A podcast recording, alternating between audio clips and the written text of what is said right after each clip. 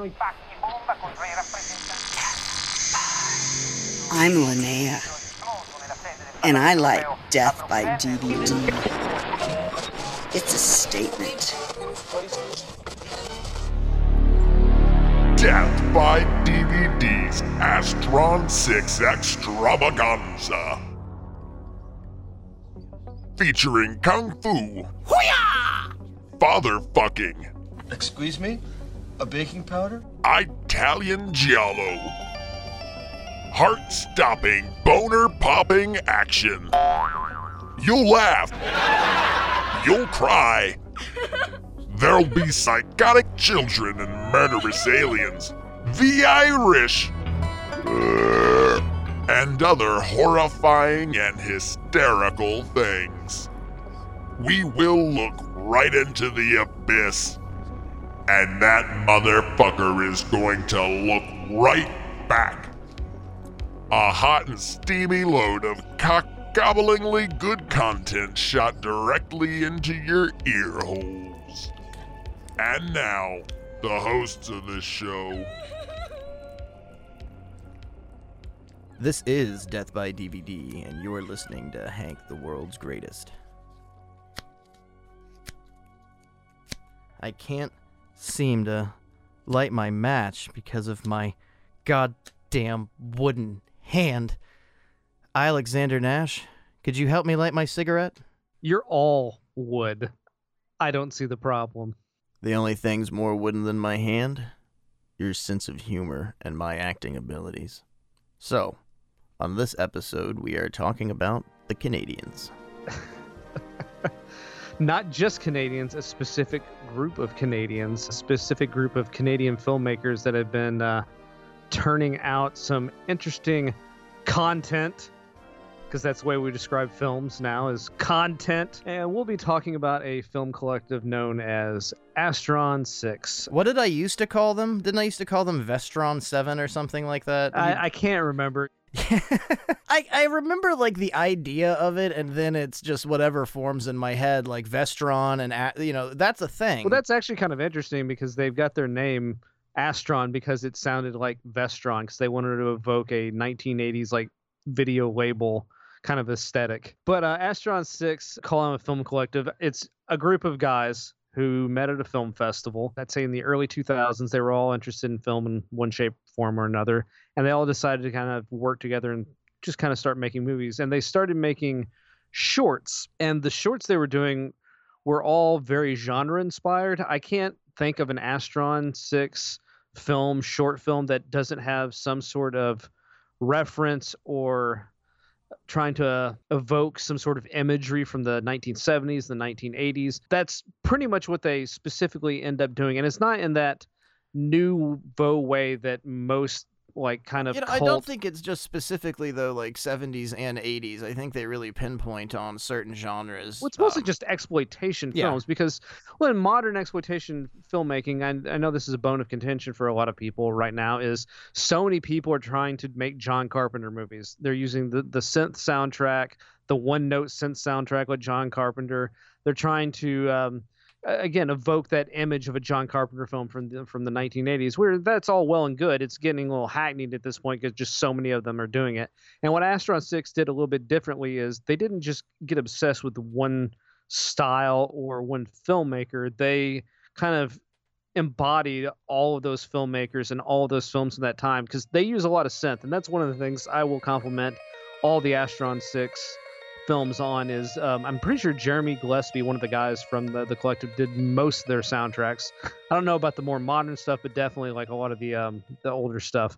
Um, and he does very 1980s inspired synth soundtracks that for some reason always remind me of the uh, Surf Nazis Must Die soundtrack. And I always think that's like that's good though. That's not a bad thing. That's a really good thing because I love the Surf Nazis Must Die soundtrack. Um, it's very synth heavy and taking it in like interesting directions and not just kind of relying on um, just kind of boring like basic synth riffs and doing something really interesting with it. But um anyway, getting back into the, like when they were doing shorts, we'll talk a little bit about some of the ones they do, and they are all uh, not all of them, but a good chunk of them are up on their YouTube page, which is criminally unsubscribed to. It's not. a very active page. I mean, they've posted in the last Hey, year or so. That means we have something in common with them. And and while you're on that subject, you should right now go like and subscribe to Death by DVD absolutely anywhere Smash you can. that like button. Buy a t-shirt. But yeah, there uh, a lot of their shorts are on YouTube for you to for your viewing pleasure right now. But they like don't have a, a shit ton of views, which is really kind of annoying because a lot of them are really interesting. Even when you go and you look up like um, one of the movies we're going to be talking about tonight, The Editor, it's really hard to find a, a majority of good reviews for Astron 6 movies, which really leads me to believe that most of the population is just humorless and will die alone, never getting it. I, I- I don't know. It really is baffling. People are increasingly analytical these days, I guess, and the value of humor is, is very misunderstood. There's a lot of accusations of misogyny and I I saw somebody refer to them as the Wayans brothers, um, you know, referring What? to some, yeah, you know, how they make parody films, kind of like Manborg's a parody film, the editor's kind yeah, of a but that's not really even close because No, those are no, no, bad jokes. And Astron Six movies, they have like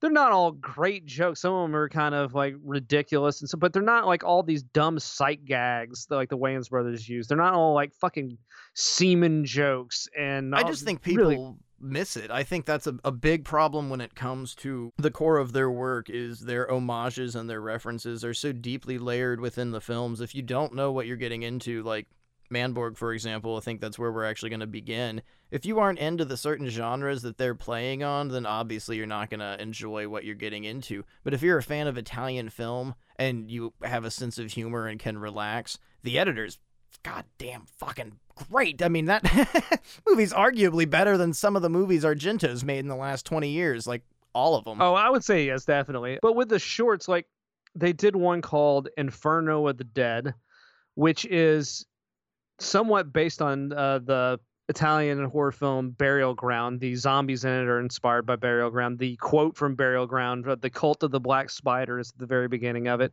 And the, the general premise is you know, zombie invasion. They break into uh, this couple's apartment, and then they just stand around, and the zombies are just merely annoying, like watching Seinfeld at a hundred percent volume in the middle of the night, or um, eating all of your cereal, and just being like incredibly annoying. And that's that's the general joke of that one. There's one um called a lot of these things I think that's that's unique if you can sit down and witness these shorts is a lot of the gags are used later on in the movies because something what you just described that's a scene in Psycho Goreman that uh, so a lot of these things that you can see early on they're they're really using and working into the potential of what is uh Astron 6 Uh, now That's just their style of humor too. It's just um it's all very like referential but also very much um in a loving tribute at the same time. It's not making fun of those films as much as it is paying tribute as well as kind of warmly making fun of them. Um there's one called A Day in Hell which is basically about the uh, Joker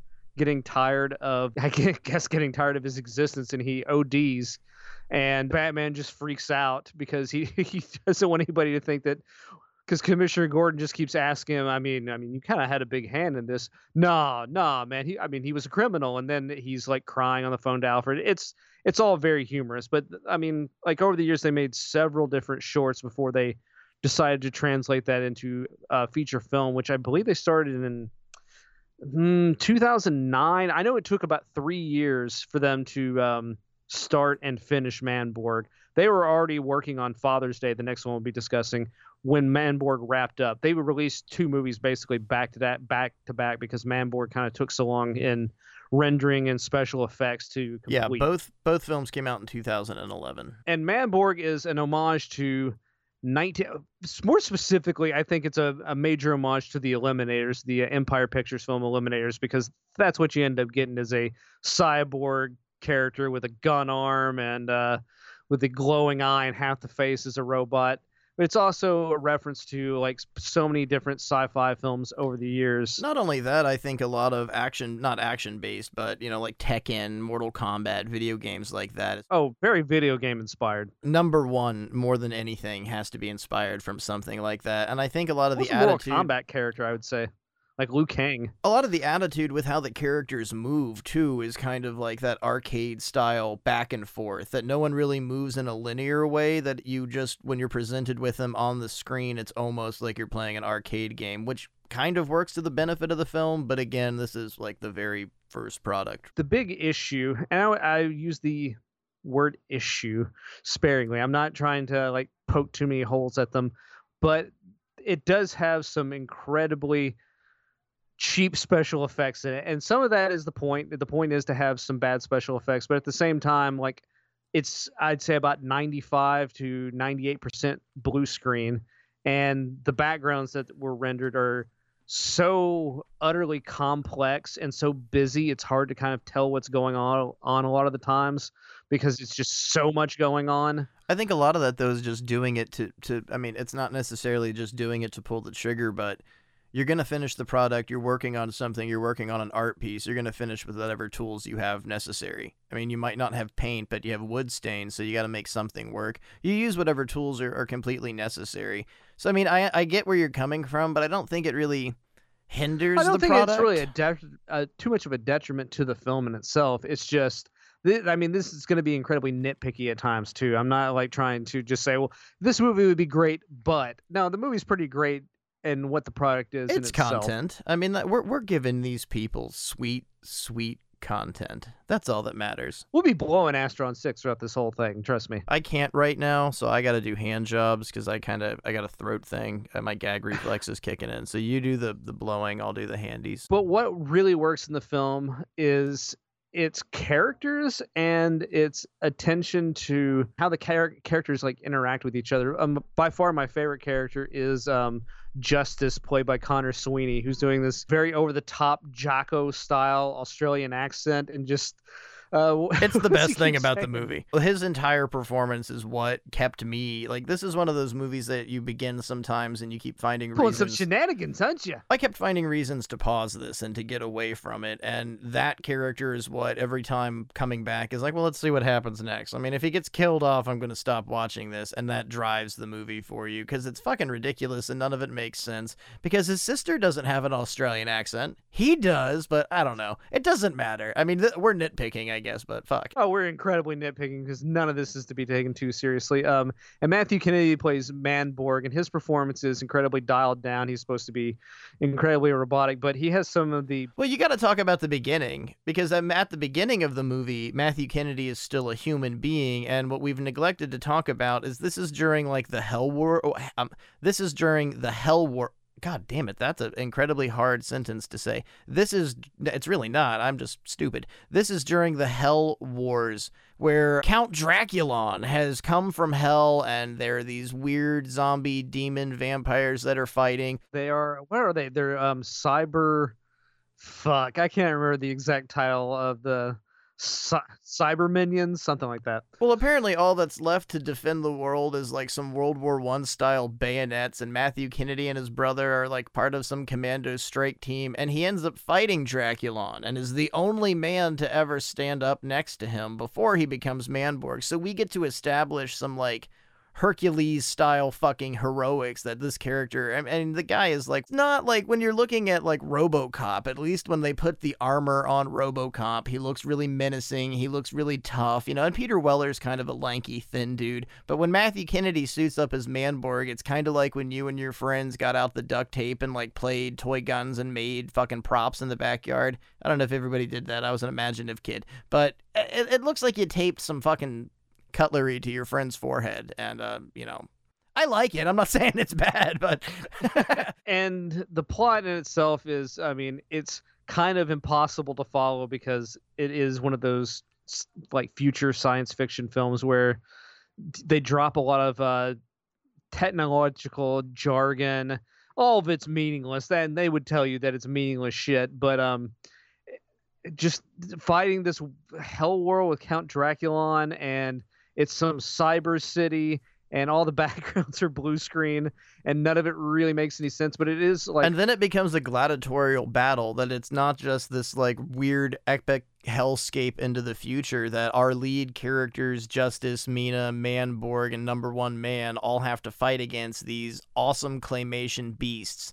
And it's like again a giant blue screen, but it, it just I don't know. There's so many different ideas going here, and that's where like the video game aspect comes into play. That now all of a sudden it's a first-person fighting sort of thing, and then it goes into this survival quest and the story of Manborg relearning his soul, and you find out all this stuff about Doctor Scorpius being. It goes fucking everywhere. It it just goes everywhere. Well, like Matthew Kennedy's performance is really like one of the things that I think is great about the film is it's like I was saying how dialed down it is, but he has some of the funniest lines because he barely has any lines. The ones he says are like, you know, two or three words long, but that's what's funny about it because he's like uh, when Dr. Scorpius is like telling him all this expo- exposition expon- expositional Dude, words dialogue. are so hard. I, I it's it's a difficult night for us.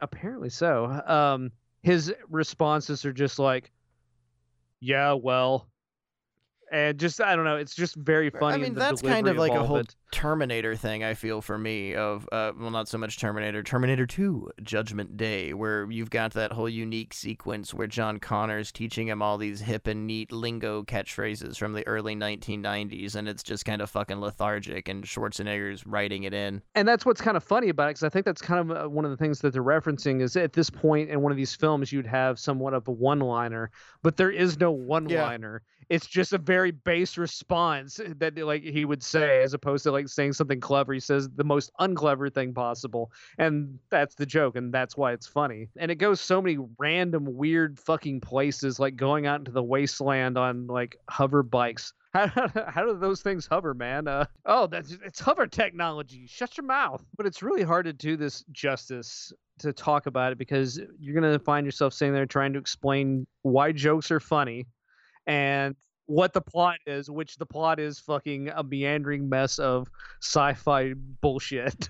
but it's an interesting film, what it is. I mean, that's really the difficult thing when it comes to trying to discuss a movie like this because there really isn't. I mean, there's tons of stuff to talk about. But if we were like a video game show and we could cross reference and we could bring up all these things, it would be different. And like I, I brought it up earlier, when we get to the editor, it's going to be like two kids, you know, unsupervised at a Chuck E. Cheese. We're going to be excited and talking about uh, talking over each other and rambling because it's it's super exciting and fun.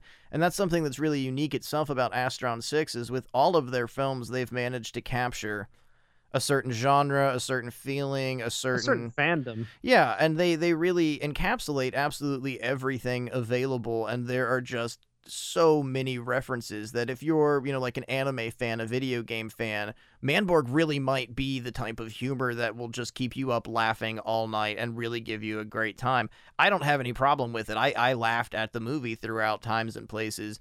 My problem was just connecting to it. That I, I you know I was never a video game person. I don't know anything about all the jokes in the movie. To me, it got annoying just because it's not my style of film. And this is something Nash and I even argue about. Even shit like Universal, well, Universal Soldier is such a bad reference. I always have the dumbest goddamn references. What's the one with Jean Claude Van Damme? That that fucking Universal Soldier. really? Oh well, never mind. Then I'm gonna stick with that. Weird. Time really is a flat circle. I just don't like fucking action movies like that. They don't do anything for me, no matter how tacky and cheap they are. Well, again, what is interesting in the film is the the level of humor, how it's delivered, and some of the jokes that are non jokes. And to sit here and try to explain why that's funny or why that's interesting is just a ridiculous notion. But just to say that Manborg, I would, I, and Hank would probably agree with me for the most part that Manborg is probably one of their weakest films. I mean, it's It the their first one. film. So I mean, I, you got to give them credit for that. But Manborg was just kind of an entry point into making feature length films, and like I said, it's it took them years to complete just because of how extensive a lot of the special effects were. Uh, but it did pave the way for them to make their next film, which is Father's Day, which Troma Team did release. You could call it an official Troma film because they do reference Troma in it a lot. Like it takes place in Tromaville. But also, I think, and this is all hearsay, this is all I might have heard the story at some point and I'm mixing something up. I'm pretty sure this started as a film trailer that was entered into like one of those grindhouse trailer contests, sort of like Hobo with a Shotgun.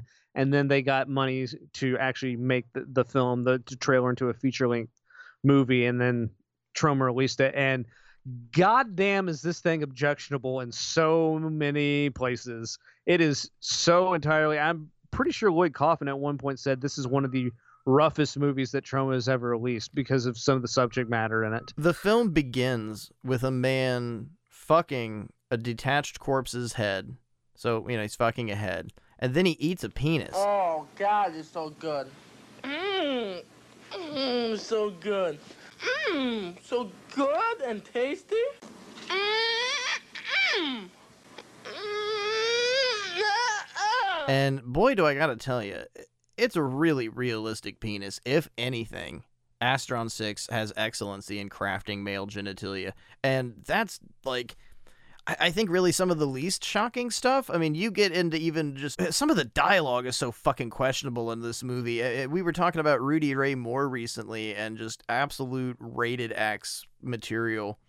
The dialogue, the script for this movie, I, I could just see completely offending and turning people blind. But when you watch the product, and I have to warn you, I guess, if you have an incredibly crude sense of humor and some nihilistic passions in your life, this is one of the funniest fucking things I've seen in years. I mean, you can sit and watch like the pumped out of its ass Adam Sandler garbage Netflix deals, or you could watch Father's Day, and and this is dick eatingly good. It it was just fucking Mamma Be mia. prepared to be offended at some point because they off- offend all comers in this one. Um, Nothing really offended me. There were points of the movie where it was like, "Oh, okay, wow." But yeah, some of the language choices, um, at times they drop a couple of F slurs in it um, for comedic effect, that sort of thing. The general plot is a character known as Chris Fuckman um, is a father killer. He uh, is a homicidal slasher that tracks down and kills father. He's a father fucker. That's his big Well, he, thing. fu- he well he fucks and kills them. So he's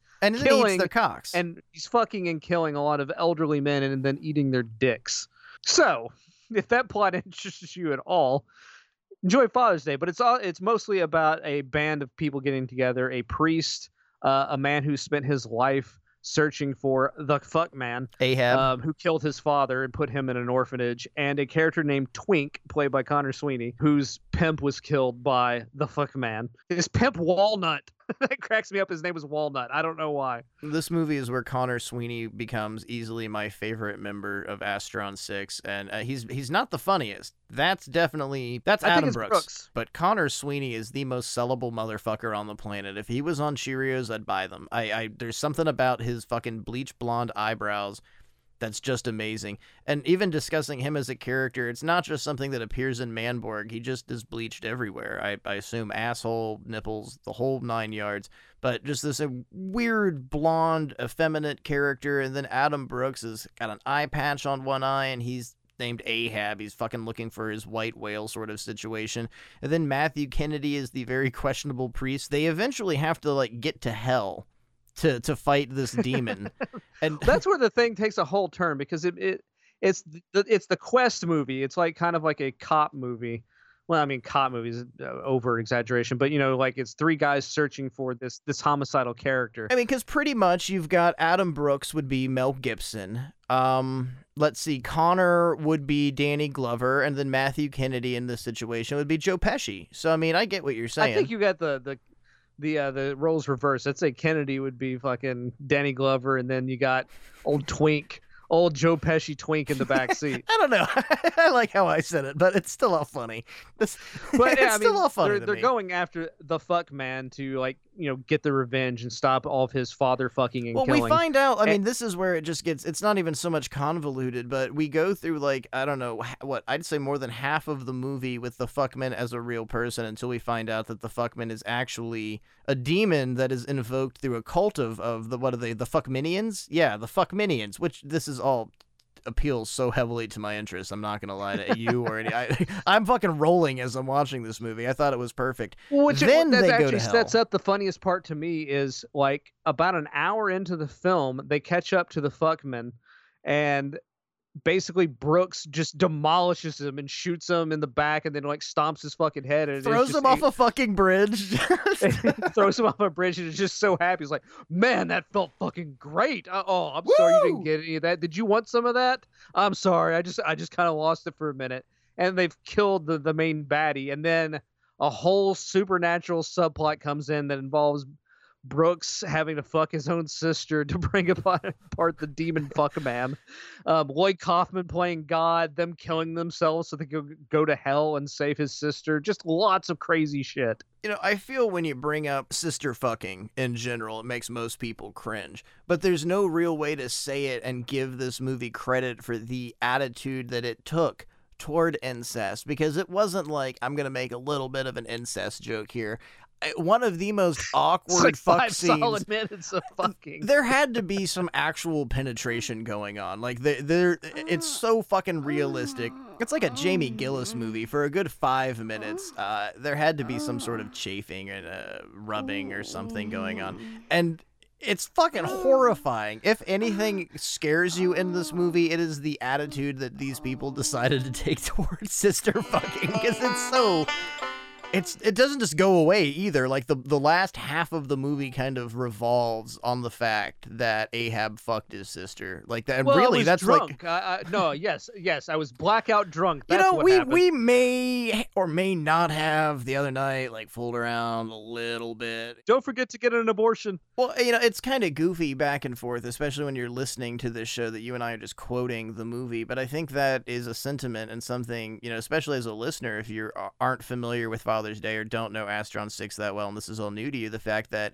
we're able to laugh this much after the fact quoting the movie and having fun with it just because it's that much fun. It's it's incredibly crude. It's lewd, it's offensive, it's blue, all those fucking buzzwords that you could throw at it. But, But, again, what makes it funny is not just like written for anyone else and performed by anybody else. I don't think it would work as well. It's how they deliver the jokes is what really works. Yeah, uh, one it's- hundred percent. Like everybody's involved for the most part in the writing, the producing, the like the directing, and little little spouts, the camera work.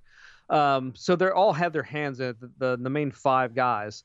So they catered their own performances to what they like you know have written for themselves for the most part because they know what how to deliver their own lines that they basically wrote for themselves just getting to the the brass tacks of the movie it's kind of really impressive because i think it was a $10000 budget overall Uh, Yeah. You know, this really, and it, it's fucking goofy. It goes all over the place. But, I mean, jokes aside, literally, the, the fake dicks alone, $10,000, that's out of this world that these guys can use that money to get so much done. well just down to even the lighting the uh the the camera work and how like well lit the film is because it's not just generic throw up a super bright 10k light it is use gels you use a lot of filters. I mean it was shot on like high def video and then rendered down to look like it was a kind of grindhouse with you know after effects and stuff like that but it, looks like it was shot on film it does not look like video Well, even that aside, this film looks like an Italian film. It looks like a mid. I mean, the lighting. There's heavy uses of red and blues and neons, and the way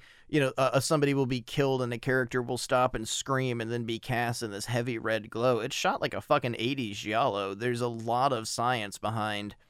I mean, even going back to Manborg, most of it is uh, green screen, but there still is a lot of that's fucking a lot of technical work in itself that they were able to go from that into this. But ninety percent of a movie being even shitty digital, it's still impressive getting that fucking rendered and, and working on it. Yeah, I mean, there's no way that unless you know somebody who's working super cheap and making VOD movies for Tubi, that could like I don't think anybody could turn out this product for ten thousand dollars.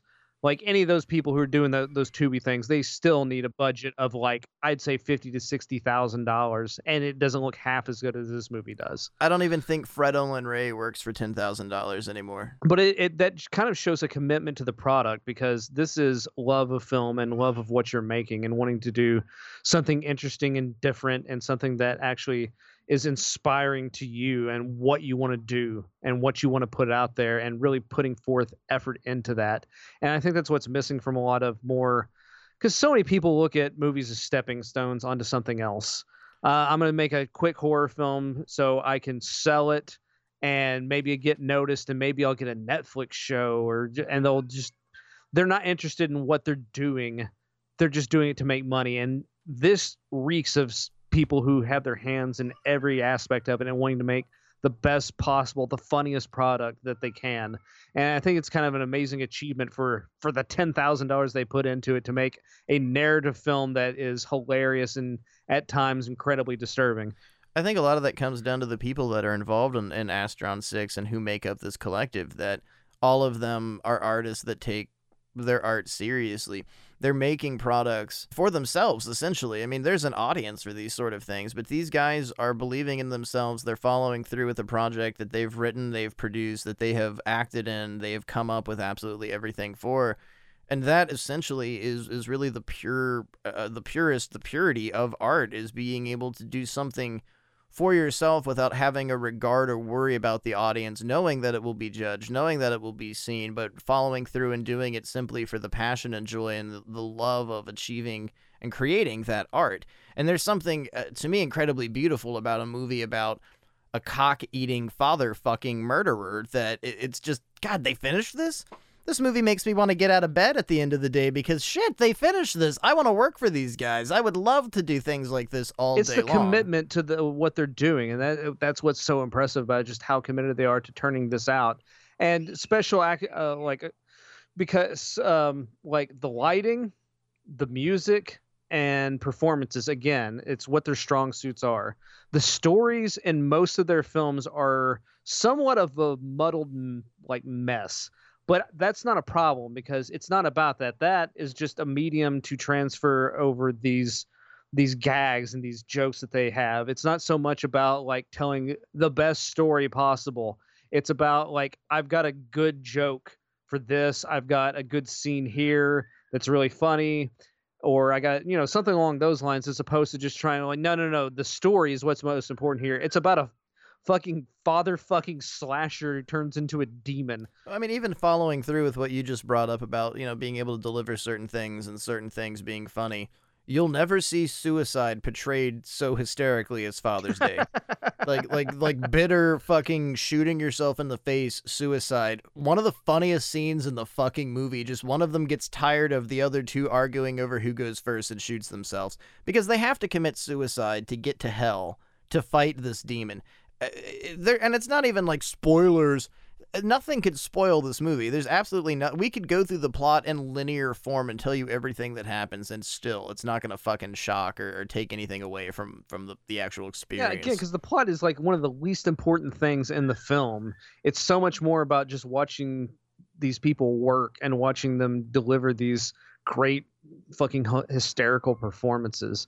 Um like father's day it's not one of my favorites again. I mean, out of all the films, I guess technically they only made three films, so I'd say it's number two out of the three films. I, I guess I'm I'm not gonna like try and rate anything here. I mean, the editor out of what is Astron Six is my favorite movie hands down, but Father's Day was just hysterical, and and getting me to laugh out loud is a feat. Like I don't, I, I find plenty of things funny, but that doesn't mean I'm going to laugh at it. And I, I can say for every single film every film, even uh, associated with Astron 6, even The Void, I, I laugh. There's something fucking naturally funny about the uh, there's something naturally funny about the performances, but what you have to give credit to is the fact that the writers, the directors, and the actors are put into place so well, and there's such a tight puzzle that these things are naturally funny because natural humor is almost unnatural at this point. It's almost fucking impossible. I mean, like not even trying to assault the show, but like Saturday Night Live's not funny, and it hasn't been for a really, really long time. I don't even think like Will Ferrell, Tina Fey, that era never really did anything for me. Having uh, uh, just the right pieces at the right time and having everything firing uh, just absolutely perfectly and fast. That's what you've got with Astron 6 and I think that's what really makes it it's so connective is it's fucking natural everyone is in their own element and everything works so well in those elements that you kind of get past the point that you're watching a movie about a cock eating father fucking murderer. It's it's just funny. It's like a really weird kids in the hall. But Isabella Rossellini doesn't have glass legs because that's what happens if the guy from Kids in the Hall makes movies. That and sister fucking. Yeah, well, a lot of it, man. we'll get into that in some other show. And what makes it also great is they understand the the genres that they are um, sending up, and there's an intense love for those genres. It's also uh, noting the absurdity of those genres, and they're able to boil those concepts down into really good humor, as opposed to kind of like flailing like all over the place, just trying to get a laugh here and a laugh here and a laugh here. It's like, no, no, no, no. What's funny about this is this specific thing. That's what was funny about this in, say, Weird Science or some movie like that. That one thing is what's hilarious. So let's take that and where can we run with that idea? And we'll get a little bit more into this in the next film we're doing, which is a movie they did in 2014 called The Editor, which is a send up slash homage slash parody of Italian giallo films. And holy shit, let me just start off and say the editor is a fucking masterpiece of a movie. It is. It's a five star movie to me. I think it's a bit of a misnomer saying that it's specifically just giallo films. That I think this is. There's a all Italian like films. I mean, I truly think depicting a certain era that this is Italian horror from 1972 to around 1988, 1987 or so. Because I mean, specifically, most of the homages and sequences that you're going to see are Lucio Fulci and Dario Argento based. But they're this is where the layers get incredibly complicated. These guys are fucking devout. The, these guys know these guys are like fucking Stephen Thrower and Kim Newman and, and Stephen Bissette. These guys know goddamn everything there is to know. And when you watch this movie for the first time, it's like, oh yeah, I've seen an Italian movie before. Ha ha ha, tarantulas. Somebody's eyes turn white. I get it watch it again. This is one of those movies that has so many layers that it's like there's so many specific references to like the Beyond, House by the Cemetery. I've seen it like seven times Tenebrae. now, and I'm still picking up different things every time I watch it. That it it truly is an experience for somebody that really really passionately loves Italian horror. But but really, like 1972 to like 1986, that might be a, a, a better assessment. And the way it's shot is fucking amazing because it is shot exactly like a, a Italian horror film, specifically more giallo, like as like more along the Suspiria lines of heavy saturated colors, but at times also kind of the banality of how Italian films are shot. The characters are perfect to Italian horror of that era. Not only that, you know what, like the one thing I would criticize, and I wouldn't even call this a criticism, but something that could improve the movie because almost all the characters are dubbed. That's fucking hilarious first of all, that they went to the trouble of dubbing everybody, even with their own voices. But also, like, if they could have gotten a hold of Nick Alexander and gotten those classic 1980s Italian voices that you hear in like 90% of those films to dub them, that would have made everything so much better. But yeah, okay, within the realms of possibility. They did get Claudio Simonetti though to do the uh do the theme song. So there's that. Simonetti and Udo Kier. Also, if you take note, Lustmord participates in the soundtrack. So that's something interesting if you're into weird industrial music and trance ambient and stuff like that.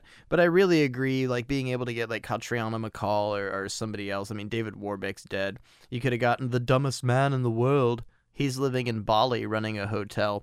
That really would have been like the cherry on top of everything. That's kind of a retrospective thought that eh, every time I've watched this movie, and I've seen it multiple times, always out of pleasure.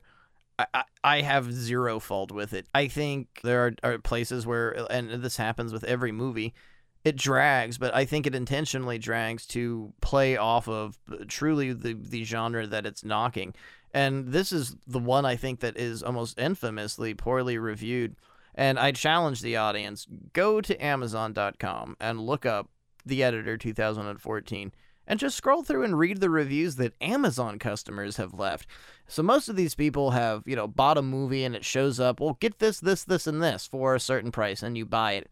And all of these people are just absolutely shocked. You know, I bought the bird with the crystal plumage, and I sat down and I watched the editor, and I just don't get it. I mean, I get it. It's like one of those Wayans Brothers movies. You know, it's a parody, but they just got it all wrong the editor is is better, shot better, and looks better than almost ninety percent of every movie that has come out in the last like five years. Yet alone Dario Argento's career from like 1992 to now.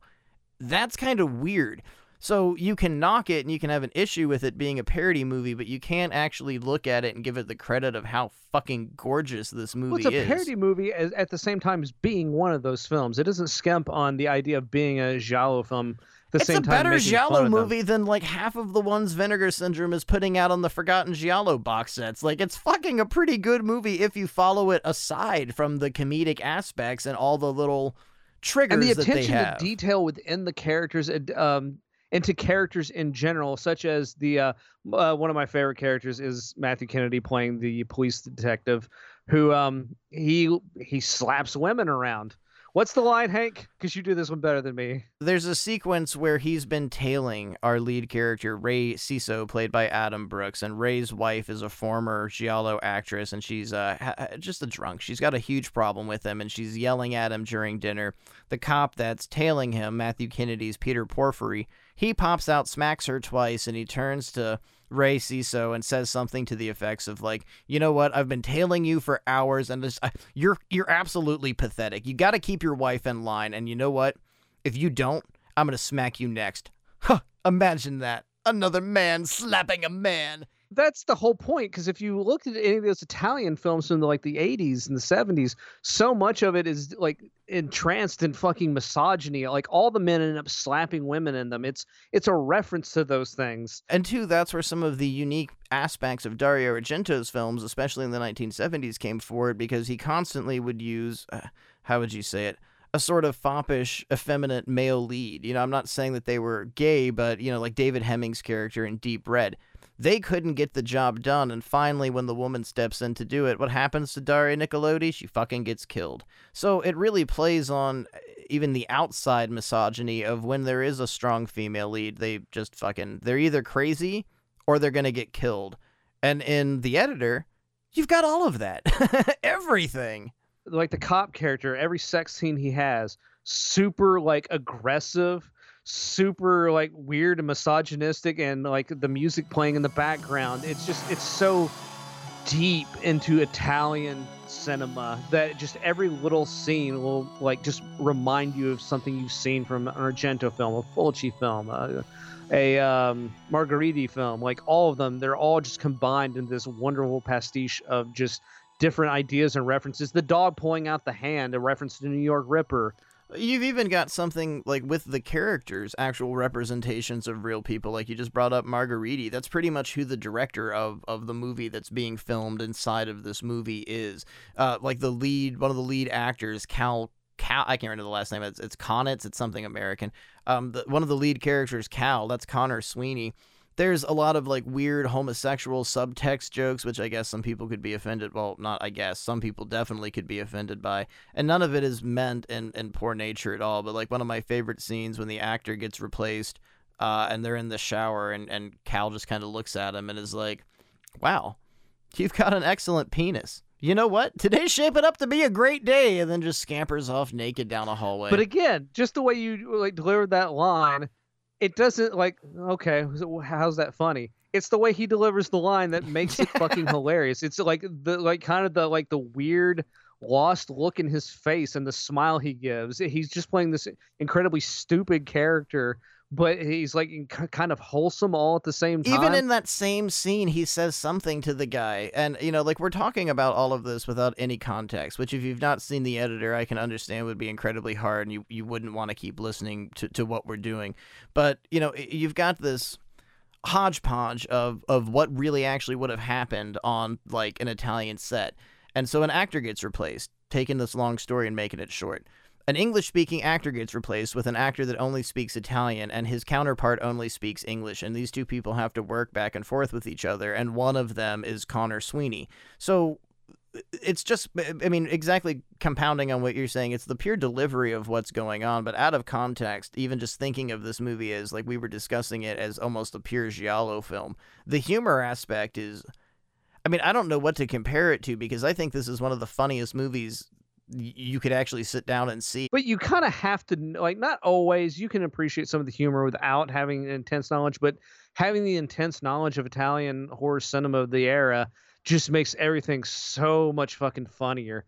So like just understanding all these tiny, tiny little references. Well, we haven't even fucking like brought up what actually happens and what the editor is about, which People are dying on a film set and everybody suspects the editor who has wooden fingers because he accidentally chopped them off. there now my joke at the beginning of the show fucking makes sense. Like one of my favorite jokes in the film is when um Conor's driving away from the the detective and he he just says seen a lot of darkness and you've come back to tell the tale.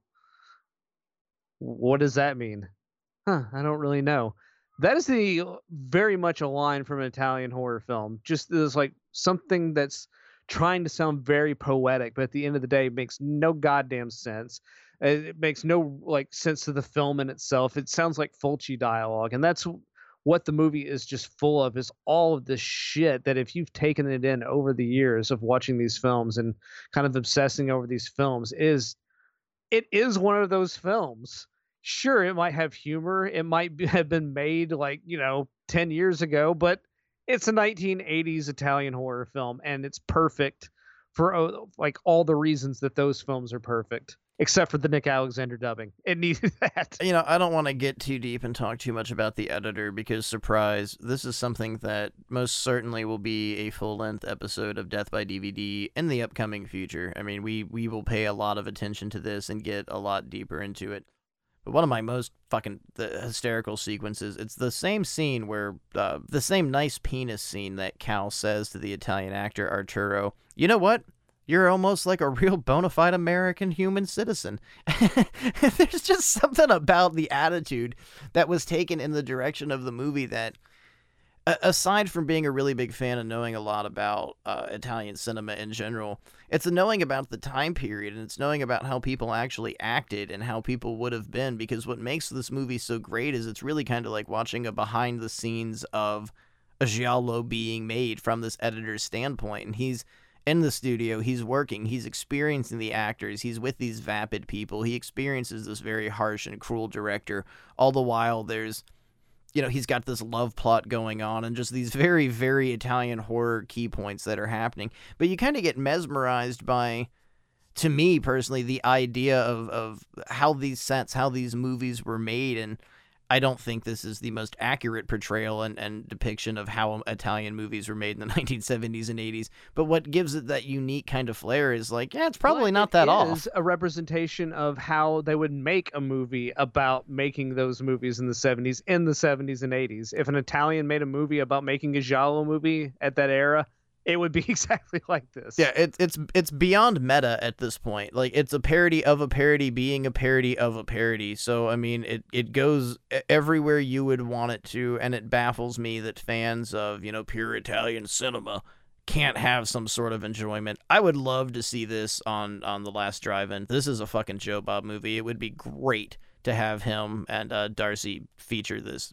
Hey, everybody out there listening to Death by DVD, all two of you, start a petition. Get this on Joe Bob's Last Drive In. And now, a quick commercial break with a word from one of our sponsors.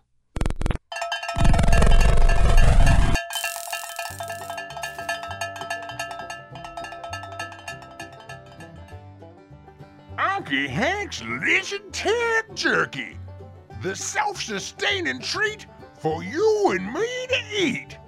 Ranch, bacon, jalapeno, iguana. We got all the exotic flavors. Cranch, that's ketchup and ranch. Unky Hank's Lizard Tail Jerky. Find out how you can start a new career in the lizard tail jerky business. Call 1 877 772 7337 and have a hundred American dollars ready. After 10 easy cash payments, we'll teach you how to start your new life in the lizard tail jerky business. It's lizard liquor good. Ain't no lizards even harmed. Just listen to them. Oh,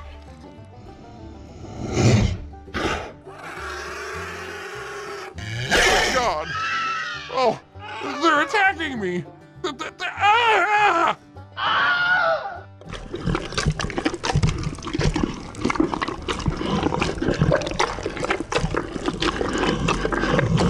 That's the sound of some happy lizards. The secret here at Uncle Hank's Lizard Tail Jerky is that we feed the lizards their own tails. That's right, it's self sustaining. Lizards eat lizard tail. Just makes it even tastier for you. No lizards were harmed, the forming of this definitely not well. Okay, maybe possibly a little pyramid scheme. Actually, it's more of a diamond, you see, not so much a pyramid, you start at the top. I'll buy a t-shirt.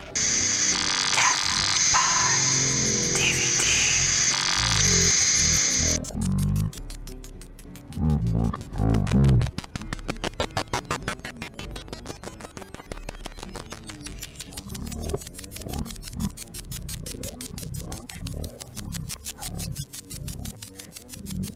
go a little bit into the making of this film, what a fucking disaster. Ended up costing way more than they thought it was going to cost. They shot about 20% of it and ran out of money because they had like a full crew and the crew didn't know like how to move fast, shoot fast. So they pretty much fired everybody and then it took them a year to complete because it was just like three or four people on set. The actors whatever actors they needed and the, the main leads shooting and directing and writing and doing everything. So they just chopped up everything that makes a movie expensive and just decided to do it like the old school short days and just do it themselves.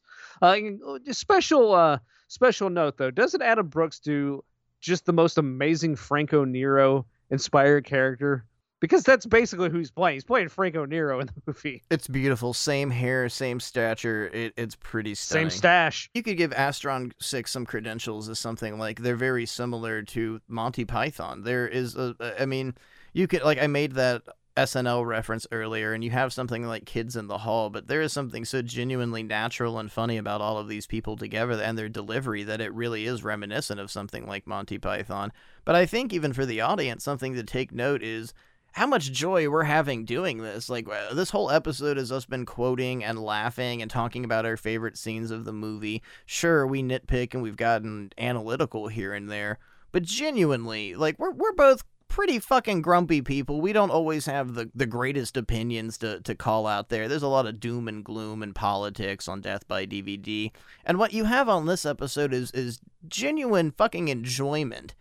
Like, and that's something I think that's rare even in horror criticism, horror journalism, whatever the fuck you want to call it. You don't often get pe- people talk about how they like something, and that's fine. But you don't often get people genuinely like just kind of laughing and having to stop because we're laughing so much. It's it's that's what Astron 6 really has to offer. And to me, if there's any selling point to make you go out and and and watch their movies and to experience their art, it's just listening to fucking people enjoy it and I mean, that's that's I guess what we have to offer for this episode is is really I enjoy this not just because I'm an Italian horror fan. It's because it's fucking good. It's quality. It's well written. It's well delivered. It's it's it's well, it's it's it's a real joy to have a movie made specifically for you. And the editor is made for us. It's made for our level of fan.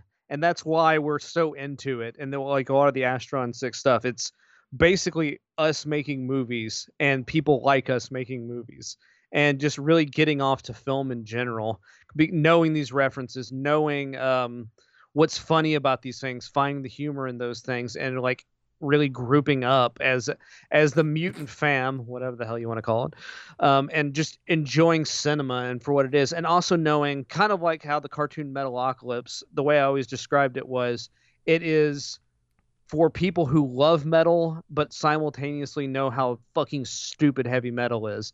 And it's the same thing with uh, Astron 6 movies. For people who love these films, but also in the same token know how really dumb they can be and how bad they can be at times, but also appreciating them for those things as well.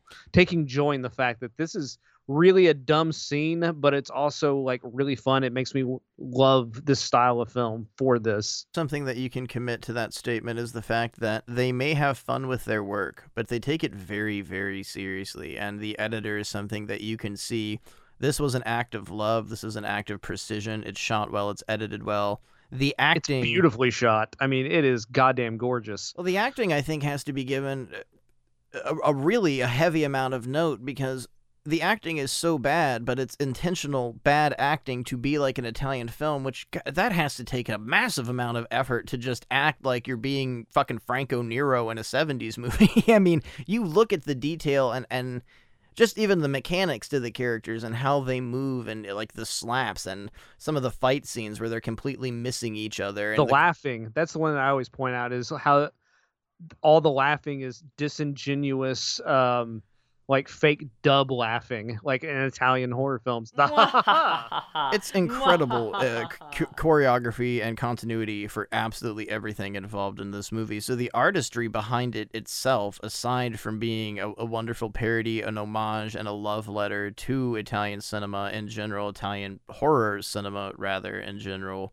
it's fucking excellently executed. There can be no arguments held against how great these people as artists actually are. Everyone involved. I mean, I know you have to really, really give credit and hand toward the directors when it comes to this. I mean, you've got Matthew Kennedy and Adam Brooks 100%. This is their baby, and it's a beautiful baby, mamma mia. If you're a horror fan and you don't like this film, you don't see the humor in this movie, you just think it's kind of like, yeah, I get it, but it's just, I, it's not enjoyable. Eh, fuck you fuck you because eh, you don't seem like a real horror fan to me. You don't seem like you're really into this kind of stuff. You don't really understand what makes these movies great, and you're coming at it from a whole completely wrong direction. And that's what I said at the beginning of the show. People that can't appreciate something like the editor, uh, you'll probably die alone, missing everything and never actually laughing once in your entire life. You are the butt of the joke. I know that's cruel, but it's true, and you have to face it. You're probably your mother's least favorite child. So, um, the editor, I mean, it's it's fucking fantastic. It, eh, out of Astron Six, out of the movies they have made under the title Astron Six, this is the best. This is fucking phenomenal, and I, I don't know. I don't. I you can compare. I mean, I don't want to put this like, oh, let's let's compare this to a movie like Us. No, but I still would find a way to come out with the editor being on top. That's that's how much I like this movie. Well, again, it's it's a movie designed to like give you a hand job and that's like it's hard to like be critical of it because it is just blowing you so much of just like oh my god this is everything i love and it's so much in my comfort zone. But it's like a 70s hand job and they're wearing a velour glove and there's some awesome music playing in the background. Claudio simonetti's there. It's fucking amazing. Like it, it's not just a hand job because that doesn't sound like that's fine. Getting jerked off is great. But the editor fucks you you know, and it's not like Father's Day. It doesn't butt fuck you. It like sensually lays you down and it fucks you, and it's it's and then rubs mud all over your face and cake sometime. the editor, yeah, uh, we we like it. I think. I think it, uh, like it gives a, uh, this, some of the most praise we've had in a really long time on this show. Like this is literally I will say it for the third time. It's a fucking masterpiece. It is a five star yeah. movie. The editor in the Rudy Ray Moore show is the like most positive we have been in like a decade. Months. Yeah, well, God, yeah, months, decades, years. Time doesn't matter. It's a flat circle. Which I guess, uh, uh, in our line of continuity, if we're we're not necessarily, we didn't bring this up at the beginning of the show, but some of the films that we're going to be discussing are Astron 6 involved, but aren't under the umbrella of Astron 6. And I believe if linear, linearly we're getting into the next film, it is a movie about uh, time, death, and all the constraints and pain and suffering within. But not before we play another hot buttered round of Keith David or David Keith. In the kick ass 1989 classic, Roadhouse what actor originally had a large role in the film that was ultimately cut for time and only appears as a background bartending extra? Is it Keith David or David Keith?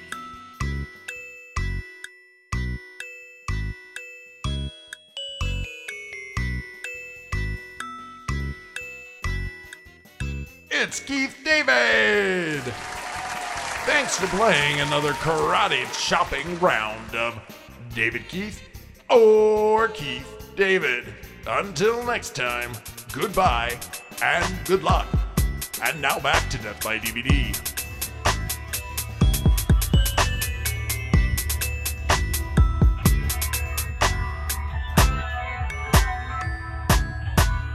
I'm going to just make a bold assumption here, and I'm going to say that the editor probably took a lot out of Astron 6 and continuing to do the kind of films that they were doing. And at least for this next film, The Void, um, was directed by Jeremy Gillespie and Steve, cannot pronounce his last name, Kostansky. Koskansky. Go, go ahead again, Hank. Kostansky. Koskansky. I cannot pronounce his name. We've talked about this uh, movie before. I don't know if on this iteration of the show, but we've definitely had a full show about The Void before. We have done some old episodes over again on Death by DVD from the old live era. The Void will will certainly, just like the editor, be uh, an absolute full episode of Death by DVD. But if there's anything I'm proud of on this goddamn show, it's what I titled our original Void episode, and I think it really does encompass what this movie is about. And the original episode you know, I really, I, it was one of, it wasn't one of our last, but one of the last few seasons of the live era, maybe 2017, 2018. It was called, it's like one of Friedrich Nietzsche's wet dreams. That's the void. It's fucking perfect. I mean, we just said the editor is a masterpiece. This is an Astron 6. Guess what? Two masterpieces in one fucking show. Well, it's a lot of the same people involved. It might not be everybody in the same capacity, but they at least show up in like a, a small role. Like Matthew Kennedy shows up in a small role. They might um, have helped along the way. It's just not under that same banner. They've kind of split off and are kind of doing some separate things. And Steve, last name Kostanski. Kostanski, I cannot pronounce it for shit. Um, he went on to after this film, doing this film, and after this film being the most prolific out of continuing to make films and direct movies. The other guys, like I know Adam Brooks is a painter. Um, he's a really good fucking painter too. Jealous, and they all do kind of their own things at times. You know, they have day jobs, but Kostanski, you got it. All right, um, he's gone on to like work in special effects and directing films. Like, we'll just go ahead and say the other films we'll be discussing after the Void will be uh, a little bit about his second film after this, which was Leprechaun Returns, and after that is um, the most recent film that they've worked on, which is Psycho Goreman. The Void. It's a pretty perfect goddamn movie. Uh, it's one of the best horror films in the last ten years, I would say, and most of it's down to mood, knowing when to let things get crazy, when to not explain things. When to let things get goopy, when to let things just happen, and just knowing how to put a real creepy aura around a horror film, even if you don't know 100% what's going on. It doesn't matter. So pretty much what you're saying is the void is the Kenny Rogers of horror films. It knows when to hold yes. them. It knows when to fold them. It knows when to walk away. That really is the most accurate way that we can even begin the discussion of this movie because going into this saying it's perfect, it's a masterpiece, of course, that's going to raise some fucking dicks for people and really want to know what this is all about.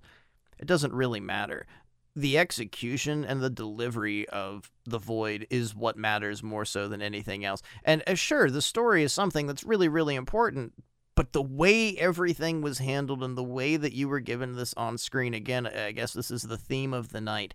How uh, mechanically beautiful. I mean, I don't know. There's this is like a fucking Rolex of precision. Astron six Jeremy Gillespie, Steven Kostanski in this situation, they are a Rolex. They are working together on such absolute and pure precision that the way this movie is handled and the way you're even visually unfolded into the chaos. You could watch this movie with no sound on and it's still terrifying. I watched this movie last night just for pleasure before we did this show. I've seen it a handful of times. I had trouble going outside to take the trash out just because of the visuals, because the sun had set and it was dark, and it is just so fucking terrifying. And there's nothing that I can really compare it to that holds that level of almost audacity. I think this movie has balls and it dangles it over your face the entire time. Well, a lot of people have uh, made reference of Hellraiser and uh, H.P. Lovecraft, and yeah, those references are there. But I hate using the term Lovecraftian. It's so I think it's deeper than that. I think, I mean, uh, Lovecraft didn't. The problem is, uh, I guess this is going to be kind of insulting. The problem is people only have so much in their lexicon. They only have so many things that they can pull for references, and that's what you constantly get as Lovecraftian.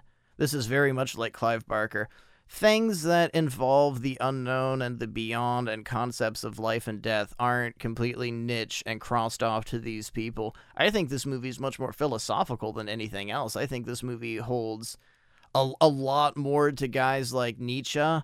I think it has even like like going into uh, modern philosophy. Somebody like Albert Camus, there is a, a great amount of depth and layers to the idea of nihilism and you know bringing up nietzsche that's kind of the premier god is dead we killed him. This movie has that level of negativity but there is something not even quaintly beautiful something devastatingly beautiful that that moves beyond that because it questions life and death and what's the beyond beyond god beyond religion. But it does all this without invoking some sort of religious aspect. Like Hellraiser has hell and demons and demons to some, angels to others. Christian mythology. This itself has literally the fear of the unknown, not xenophobia, but the fear of the like unknown, not just space, but what is beyond that. What is beyond life and death and the great abyssal zone of closing your eyes and never opening again. The the questions that the void asks all while still giving you one hell of a fucking horror ride. I, it's just perfect, man. Well, and I think a lot of people, when they say Lovecraftian, I understand what they mean. I mean, there's a lot of tentacle creatures and weird shit going on in it.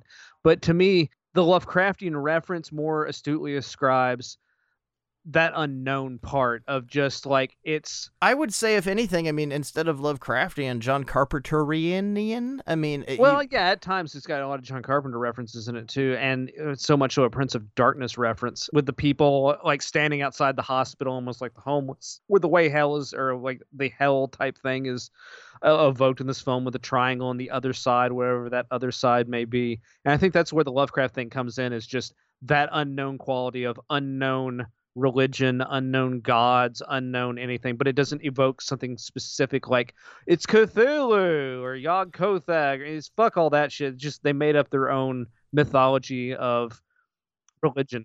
I mean, you can look specifically even at the monsters that you're presented to in this movie. That I think, if you're going to give credit to any source of reference, that it's more so John Carpenter than anything, because it's not like the first creature we're shown is some sort of hell beast that has escaped from somewhere. It is two humans that have combined and become some sort of awful creature that we're dealing with something from the beyond.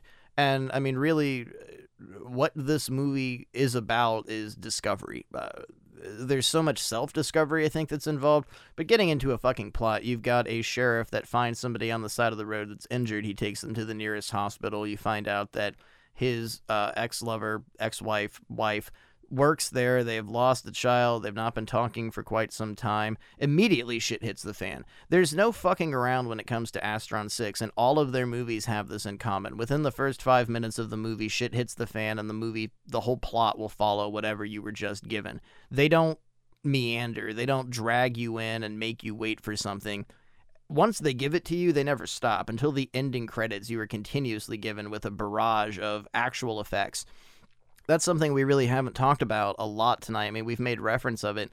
There's CGI, there's computer based effects in Astron 6 films, but for the most part, all of it's practical, and it's fucking glorious to even have a return to something like that to where you can tell and see, yeah, it's a rubber monster. It's a little bit goofy, but I, feel I would ha- rather have that, especially on film over 20 years and being able to watch this movie 20 years later, than horribly outdated CGI that in two or three months it doesn't do anything for you. You know, you can tell it looks bad. You have something that's genius and something timeless about being able to use effects like that. And the movie begins right with that. I mean, you have a fucking bang. You've got a murder and then a human being being set on fire. then the competent character is introduced, which is our lead, played by Aaron Poole. Uh, what's his name? Daniel Carter. He gets to this hospital, and this is where we get the real money. We get the man with the fucking golden throat Kenneth Welsh playing uh, what Dr. Richard Powell. You may recognize Ken Welsh as Wyndham Earle from the last season of Twin Peaks. We're at the hospital, everything seems established. Who we're shown to immediately is all we're going to get for the rest of the movie, and it goes from what almost feels like an action movie to something like Polanski base. You get almost that terrifying, creeping aspect of Rosemary's Baby, almost right off the fucking bat. And really, as I was saying before, what really works in this film is you do have that establishing story of a, a, union of two people. There's trouble. There's the loss of the child between this couple, and they're apart, but they still care for each other immensely. So mm-hmm. you have a grounded story in that, and you have a little little miniature kind of stories with some of the other characters. But in total, that's most of what this film is about. And then the rest of it is about tone, it is about music, it is about lighting, it is about like creating a creepy atmosphere. And that is what they're most concerned with, as opposed to telling just some elaborate story that has some sort of twist ending or anything. It's like most of that is unimportant. It's about death and loss and having to overcome that loss. I think immediately at the beginning of the movie, you are given that with uh, two very important characters. And when you get to the hospital, there is a pregnant girl, like a, a teenager, a little girl, and her grandfather. Kenneth Welsh's character and Aaron Poole, of Daniel Carter, you immediately understand that Daniel and his wife Allison have lost a child, and Kenneth Welsh's character lets us know this, all the while letting us know that he too has lost his daughter. Those are the most important factors of this movie is that let's quote fucking the road warrior here. We all have lost someone in the war.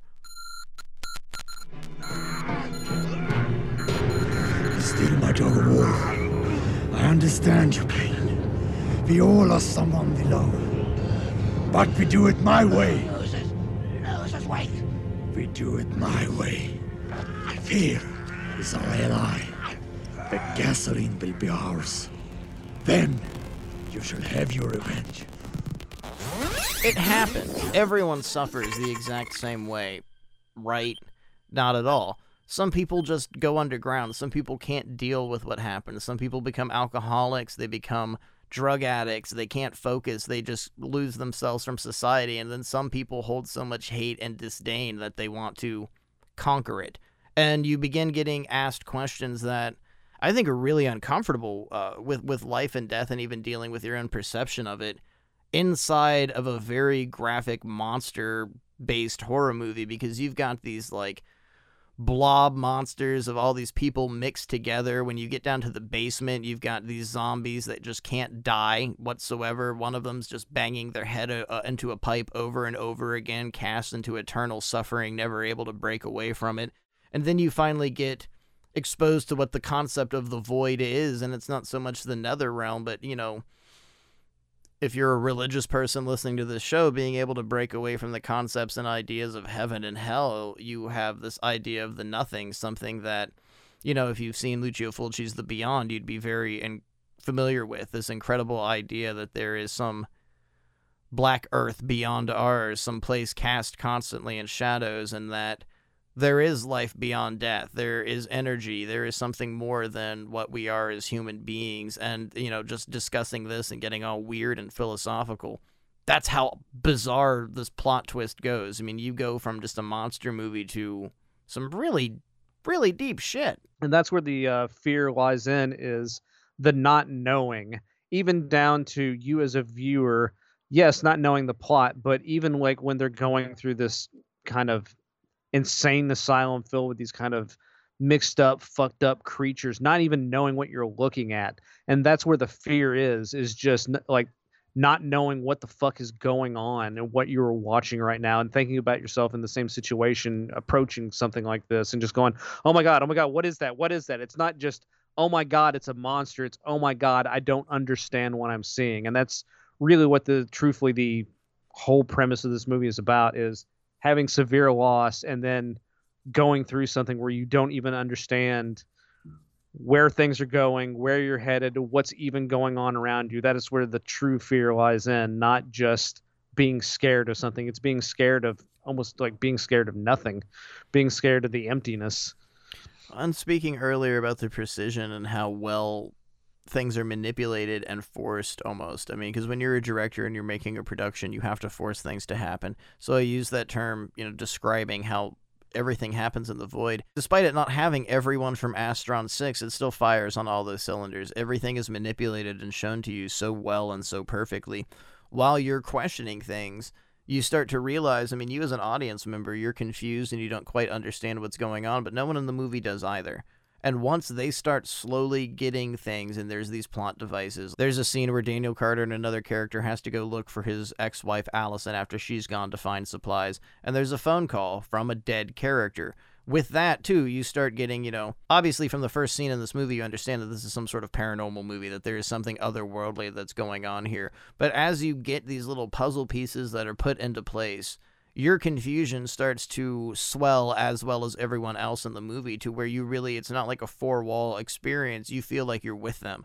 You feel like you're a part of this adventure and you're a character in this story. And it that overwhelmingly works perfect for me. I mean i think that's something that you can be included in this adventure and feel just as terrified and confused as they are and it all makes sense in the end. And i think it does adequately. I think the end of this movie although it is the end of the beyond it's pretty fucking ideal. And not only that, like getting lost in the environment is another aspect of it because the environment like slowly starts to shift and change without you even realizing it. As uh, the characters, like the same thing happens to the characters of where everything starts getting confusing. Like um, small room what would be a small room you go into and it's this you know expansive almost universe in that room that sort of stuff to where everything is no longer making like sense. It's not making logical sense and all logic is thrown out the window.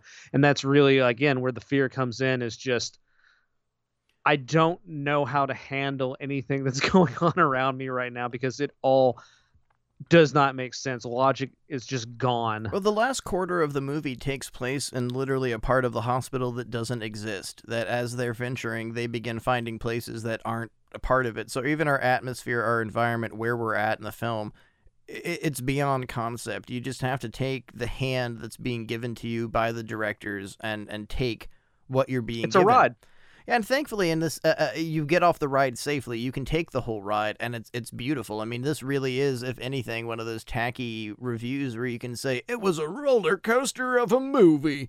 Because it really is. You start off with such a fucking bang. It's like you were just dropped from some 75 foot point, and you continuously keep traveling.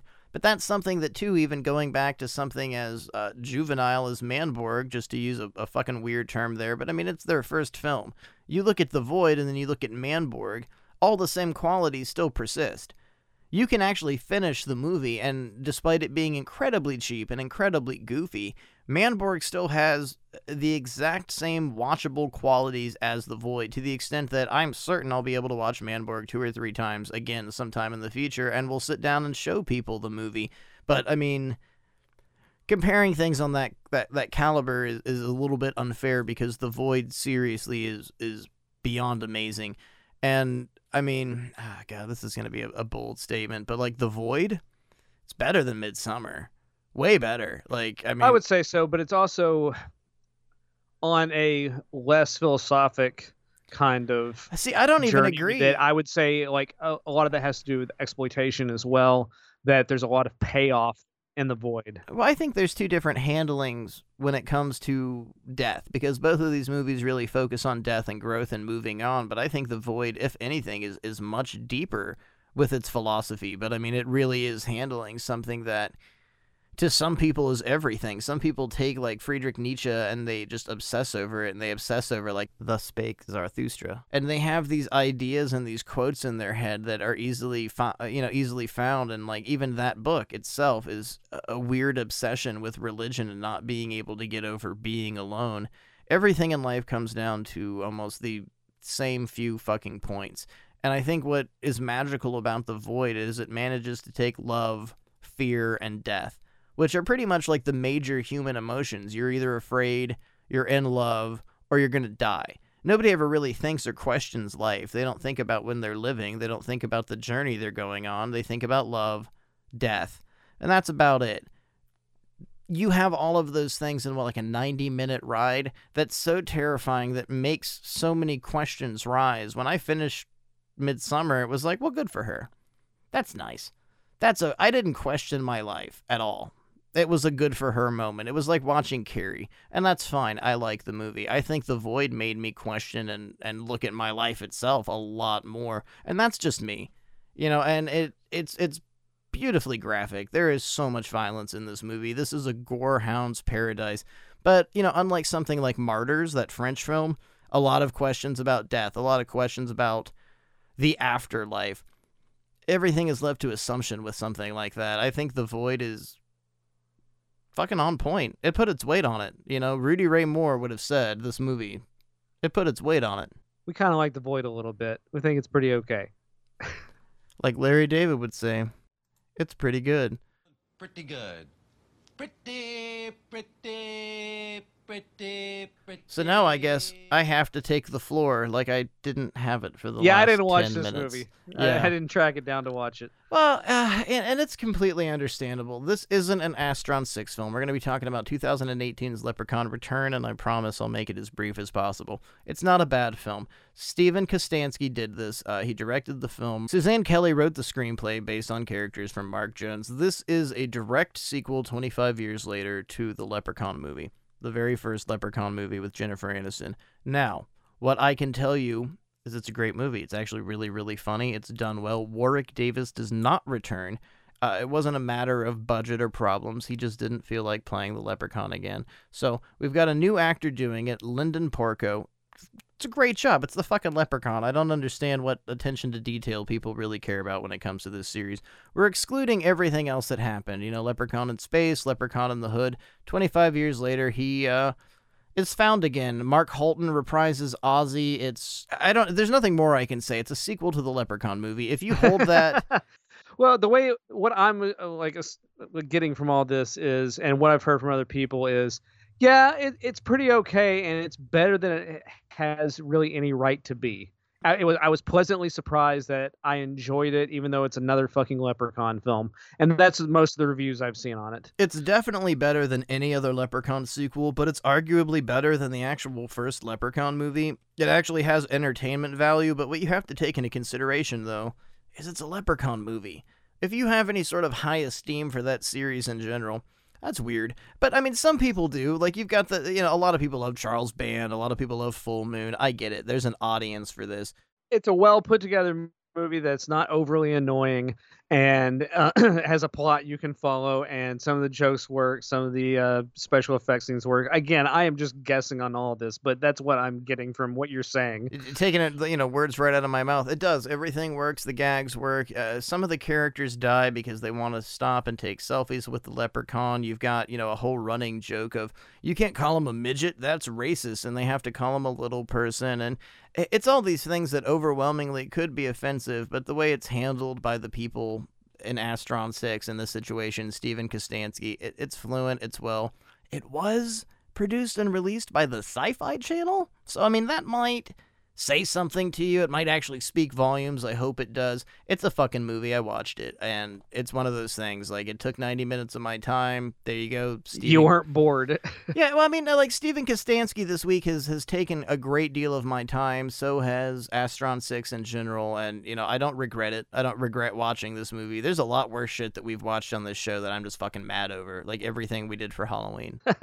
okay, that's my fault. Well, that'll bring us to uh, the last one we'll be discussing a little bit about tonight, which is Stephen Kaz- Kazansky's newest film, uh, Psycho Goreman, that has been making a huge splash the last couple months. It's not disappointing at all. Uh, the story, what the fuck? How do you explain this story? It's about an intergalactic evil being that a little girl controls with a magic crystal. Well, no, you can do it even better than that. I mean, two kids are playing a game, and they dig up some treasure, and the treasure actually holds uh, the power to an intergalactic being that is on a quest to destroy all the light and love in the universe. And what we're presented with is a story of this being learning the power of love. I mean, that's really Psycho Goreman. I mean, that's even how the movie fucking it's ends. still destroying the rest of the earth at the end.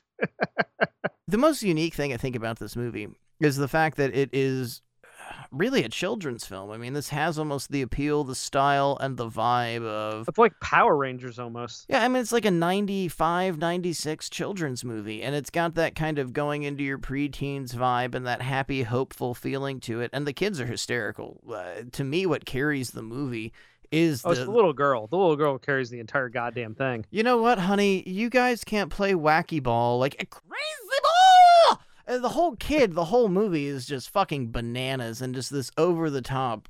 kind of really reminds me of Andy Kaufman. Her name was um Nita-Josee Hanna. She plays Mimi. It's just a beyond. Everything in this movie is very, very weird. Everything is like an alternative reality where you can just get away with kind of being a dick. Everyone, the children are snarky. Everyone just kind of has this a chip on their shoulder attitude. The aliens, everybody, and it works so well. I mean, it's I, said earlier, like Manborg is like this weird hodgepodge of like an anime th- sort of thing with video games, and we've got the editor that is just this absolute mix of all these Italian films. And with Psycho Goreman, it's not just kind of 90s culture, but you've got a lot of children's show aspects with just so much brutal and brittle humor. It's so much weird references. Uh, like Adam Brooks plays the father, who Best character in the movie. yeah, it's not even a subtle performance. I think this guy like did a Marlon Brando job on this motherfucker. Like this this is one of the greatest performances I've ever seen. I've not seen someone give so little of a shit before. But that's all figured into the character. The character himself amazing. does not give a shit. This disaffected father character who just doesn't want to do a goddamn thing. His wife is always on his ass, but uh, no, baby, no. I'm just I let me watch TV. By the way, I bought a new TV. You might have to, you know, take some extra shifts at the pharmacy. It, it might help things out. So, I mean, something as kind of laughable as this child story plot of these kids, they get control of this alien. What we find out is this guy has been cursed to live in an unfindable place, which is planet Earth, because apparently we are the most insignificant and unadvanced people in the entire galaxy. Probably true. That's that's probably true. He's hidden here. These children find it. It awakens a be- It awakens a beacon to let these other people, the Templars, know that he's awake on Earth, and they have to come fight him. And it turns into this weird interstellar Dungeons and Dragons sort of thing. All the meanwhile being an incredibly crew-driven children's movie. It's really fucking weird. and very Sid and Marty Krofft. There's a uh, in the middle of the film musical number played by the like the little girl who has apparently started a band out of nowhere. Psycho Goreman's playing the drums, and the song is "Frick Off," which could not be more viciously Canadian phrase than I have ever heard in my life. Yeah, frick. But that's the that's the style of humor, and it's very Scooby Doo at times. Very Power Rangers. It's very everything, and it all really works really well at times. If you saw the trailer, you're not interested in the film from the trailer. Don't watch the film because it is that trailer. It, it- like that is the style of humor that that's the jokes you're going to be able to see. You're not going to be getting much more plot than this.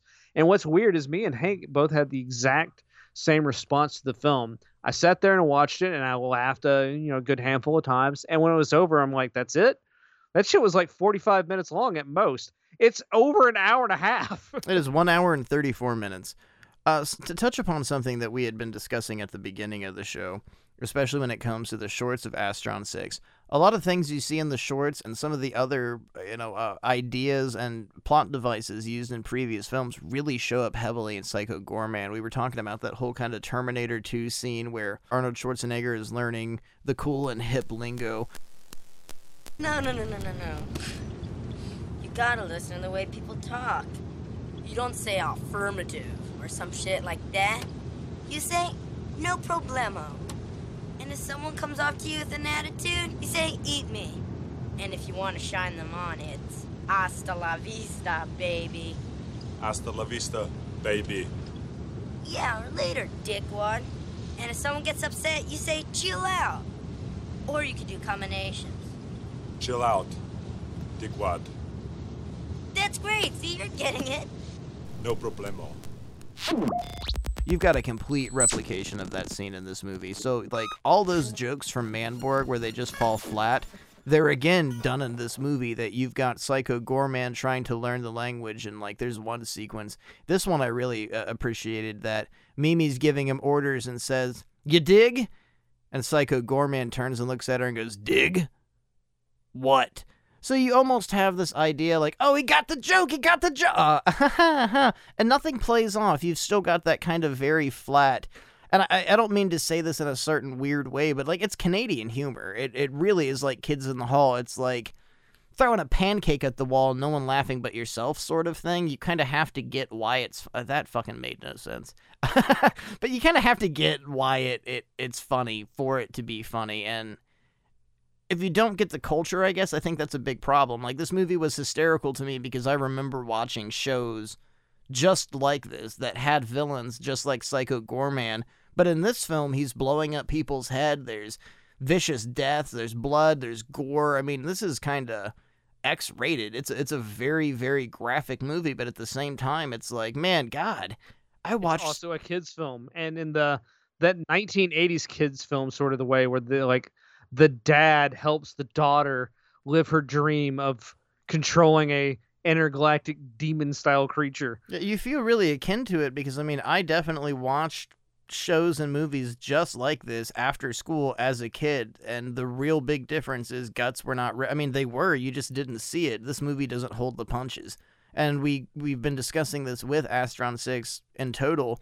They never stop short. Like when there's a gag that could just stop it just goes and goes and goes. And that's what makes it funny. It's almost the over excessive amount of humor that's applied to things. But again, it's it's the way the humor is delivered and it's so deadpan, it's so different. You don't know when to laugh, and I think that's what makes it beautiful because you know it's okay to laugh. That's something that's very important that you're introduced to with all of their films. It's okay to laugh. You just never know when. And that's really it's as good as a jump scare. You laugh and you don't expect it. It's as good as being frightened even down to weird stuff like they do the the musical montage of you know psycho goreman trying on clothes like it's an 80s film and he settles on this weird Dr. Grant from Jurassic Park outfit. Why? I have no idea. It's just a weird little joke they threw in. He's got the red bandana, the blue like a uh, denim shirt, He's got the hat and the sunglasses. It's Sam Neill from Jurassic Park. You know, you brought up Power Rangers. The last half of the movie, you get introduced to all these other aliens and on these people from all these other worlds. The mother character gets turned into some weird styrofoam angel that helps fight things.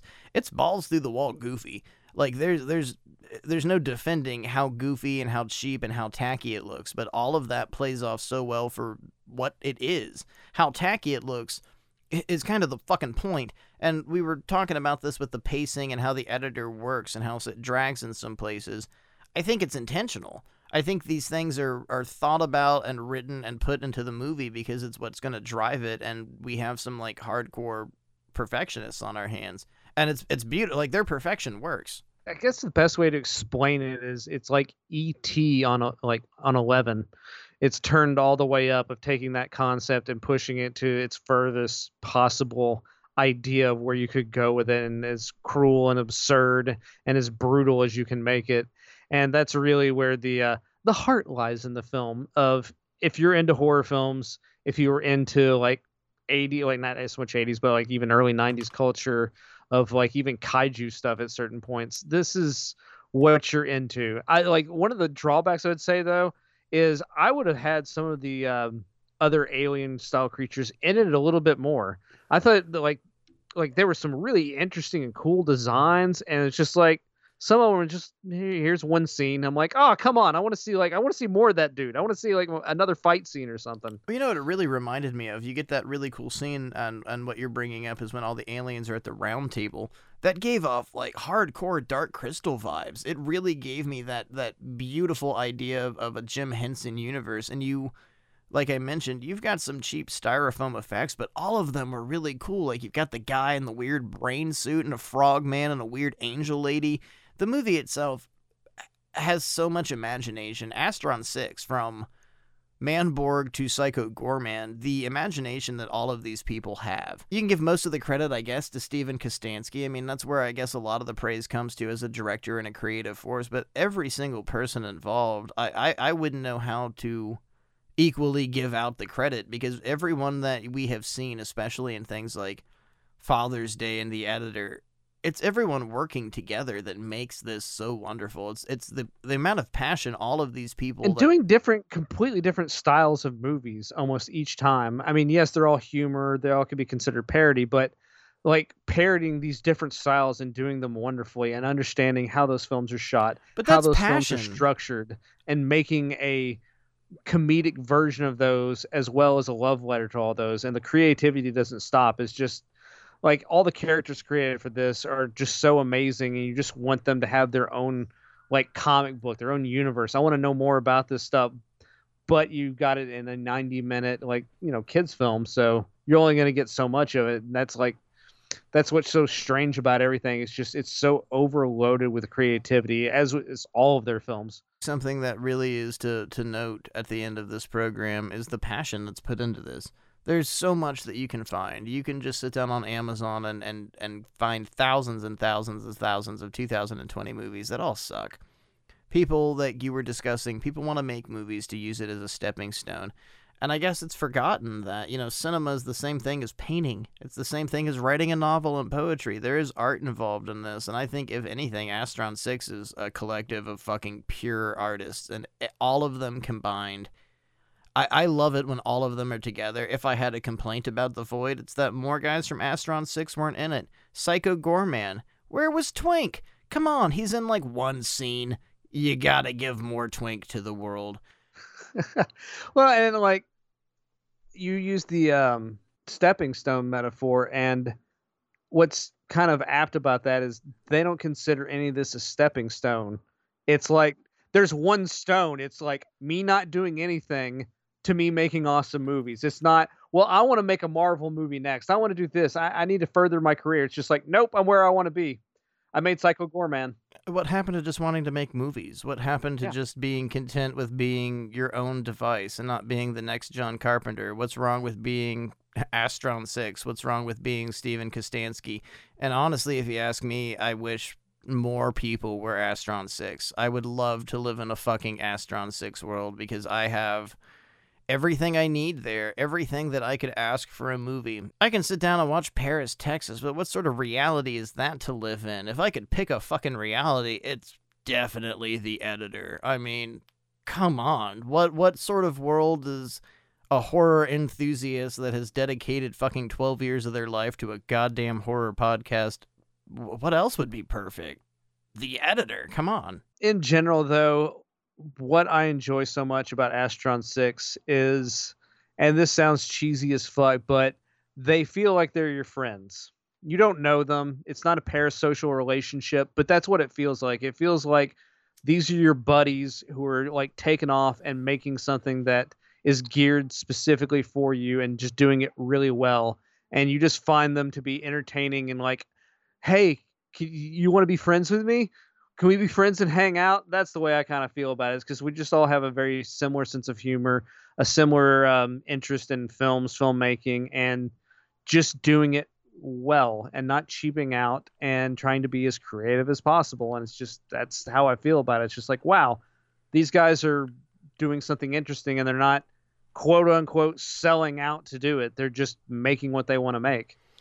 I think on top of that, it's not just the fact that it seems like people you'd want to hang out with, but for me, when I sit down and watch something like The Editor, when I finished Father's Day, it felt like something a friend had shown me. I mean, it felt like, as you just said, you kind of know the guys. It felt like after I watched it, like, oh man, my buddies made this movie and they showed it to me, that there really is something joyous that it's like, you know, hands across America, that everyone kind of is united here. Every aspect of horror, every aspect of not just horror, exploitation, uh, film itself.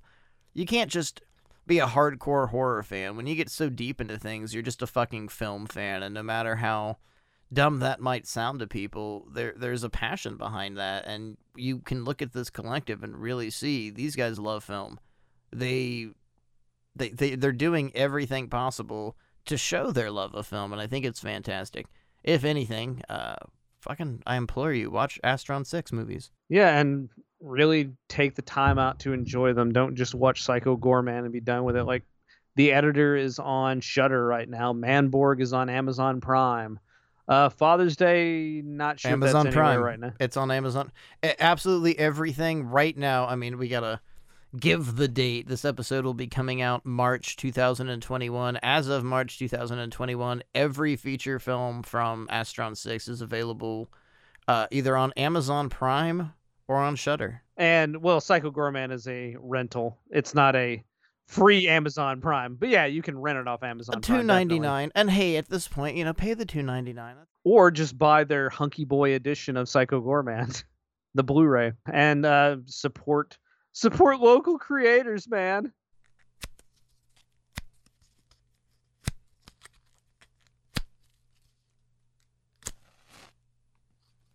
Hey, I finally got my match to light. So I guess now that I got my cigarette finally lit, that brings us to the end of this episode. I hope that we've taught you guys to appreciate something outside of your comfort zone. when I got into this, I didn't know I was going to be exposed to as much as I was exposed to. I didn't know that there was going to be cock eating father fucking rapists. I didn't know that there was going to be otherworldly demons that just completely wanted to destroy sunshine and happiness, or something as deep as the void love, death, and everything in between, and what lays on the other side of life. But here we are. We've taken this ride together, and that's Astron 6. It's one hell of a ride. You have a week until our next episode to watch absolutely everything, or we will find you, and we will be inside your home. How'd you get inside my house? You invited me. It is not my custom to go where I'm not wanted. Who are you? Hmm. The ashtray is full, and the bottle is empty. You'll be hearing from us soon. It's been a pleasure talking to you.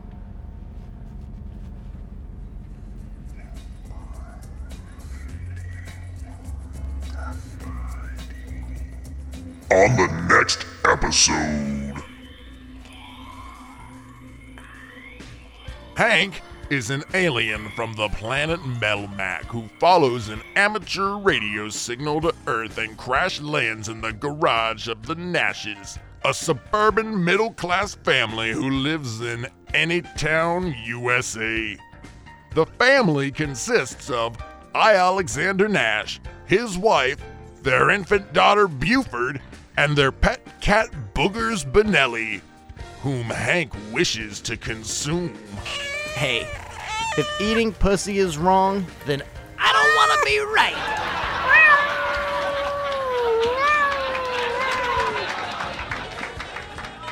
Unsure what to do, the Nashes take Hank into their home and hide him from the Alien Task Force, a part of the U.S. military that specializes in killing aliens. Find out what happens on the next feline eating good episode of Death by DVD.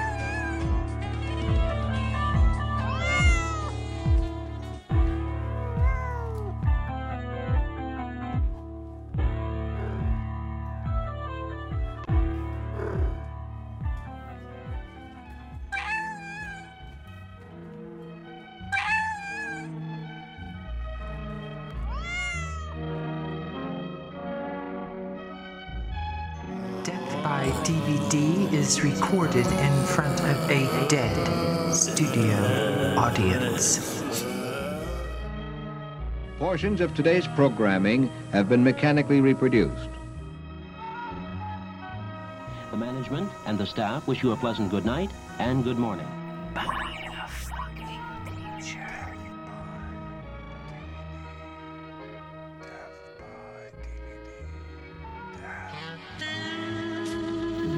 DVD has concluded another day of broadcasting.